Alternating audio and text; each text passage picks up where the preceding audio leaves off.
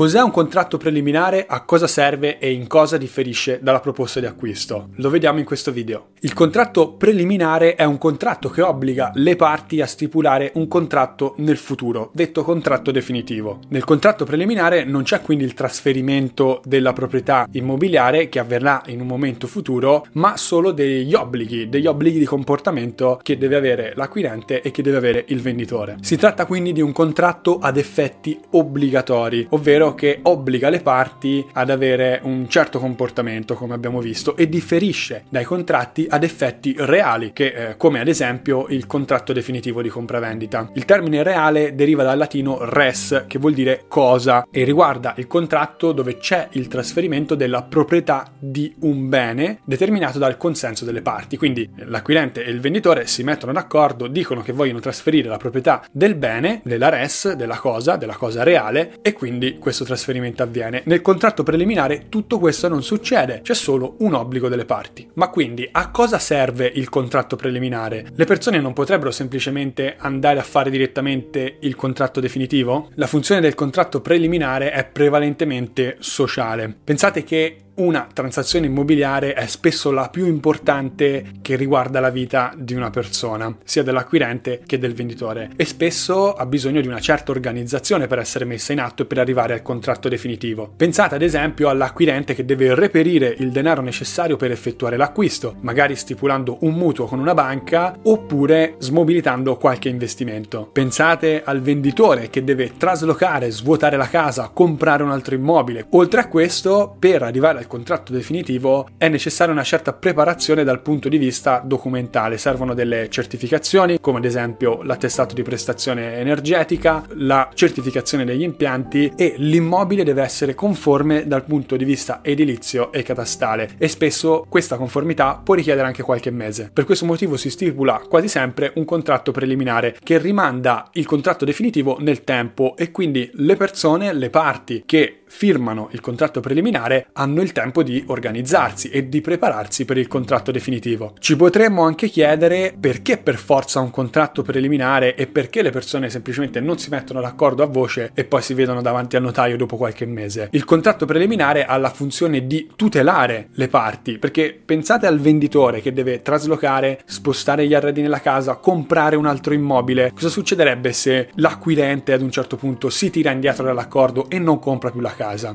Se c'è un accordo verbale, il venditore non può fare assolutamente nulla, non può obbligare l'acquirente a comprare l'immobile. Se invece c'è un contratto preliminare scritto, è un po' più difficile per l'acquirente venir meno all'impegno preso. Nel contratto preliminare, infatti, viene spesso prevista una caparra confermatoria che il venditore può trattenere nel caso in cui l'acquirente sia inadempiente, quindi non vada a comprare l'immobile. Oltre a questo, il venditore può richiedere il risarcimento del danno che ha subito per la mancata transazione, quindi per il mancato trasferimento della proprietà e il mancato incasso del denaro. Allo stesso modo l'acquirente, nel caso in cui il venditore sia inadempiente, può avere indietro la caparra che aveva versato al venditore, oltre ad una penale pari all'importo di caparra, quindi deve avere indietro un totale pari al doppio della caparra che aveva versato e rimane sempre valida la possibilità di chiedere un rimborso dei danni. Nel parlare con altre persone o con operatori del settore immobiliare spesso si sente dire